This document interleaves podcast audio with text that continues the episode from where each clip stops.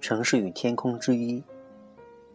埃乌多西亚向上下两个方向延伸，有许多弯弯曲曲的小巷、台阶、死胡同、棚屋茅舍。城里保存着一块地毯，它能使你看到城市的真实形象。乍看上去，埃乌多西亚跟地毯地毯上的图案毫不相像，整块地毯都是对称形状。图案沿着直线和周边重复着，兼杂着色彩鲜艳的螺纹装饰。可是，假如你认真观察，就会认为地毯的每一处都与城里的某一处相符，而且整个城市都包容在地毯的图案中，甚至连比例顺序都完全相同。是熙熙攘攘的人群分散了你的注意，而看走了眼。埃乌多西亚的混乱，骡子的叫声，烟煤的污垢，海产的腥味儿，这是你所观察到的不完全的城市景色。而地毯，则证明了某一点，能够展示城市的真正透视图。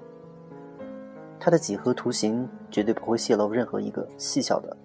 微小的细节，在埃乌多西亚很容易迷路，但是你只要专心审视地毯，你就会看到，你所寻找的街道就在一条深红、或深蓝、或紫红色的线上，它环绕着那片紫，才是你的目的地。埃乌多西亚的每个居民都拿地毯的固定不变的形状，跟自己心目中城市的形象。做对照，能在地毯的图案里找到解除自己忧愁苦闷的答案，找到自己人生的故事和命运的转折。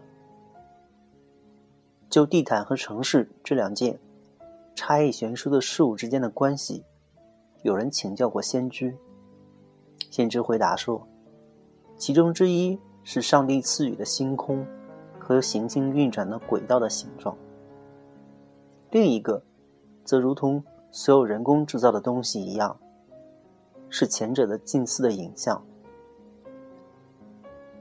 有相当一段时间，占卜者都确信地毯上的图案是神灵所为。从这个意义上，注释了先知的断言，从来没有任何争议。但是，用同样的方式，你可以得到完全相反的结论。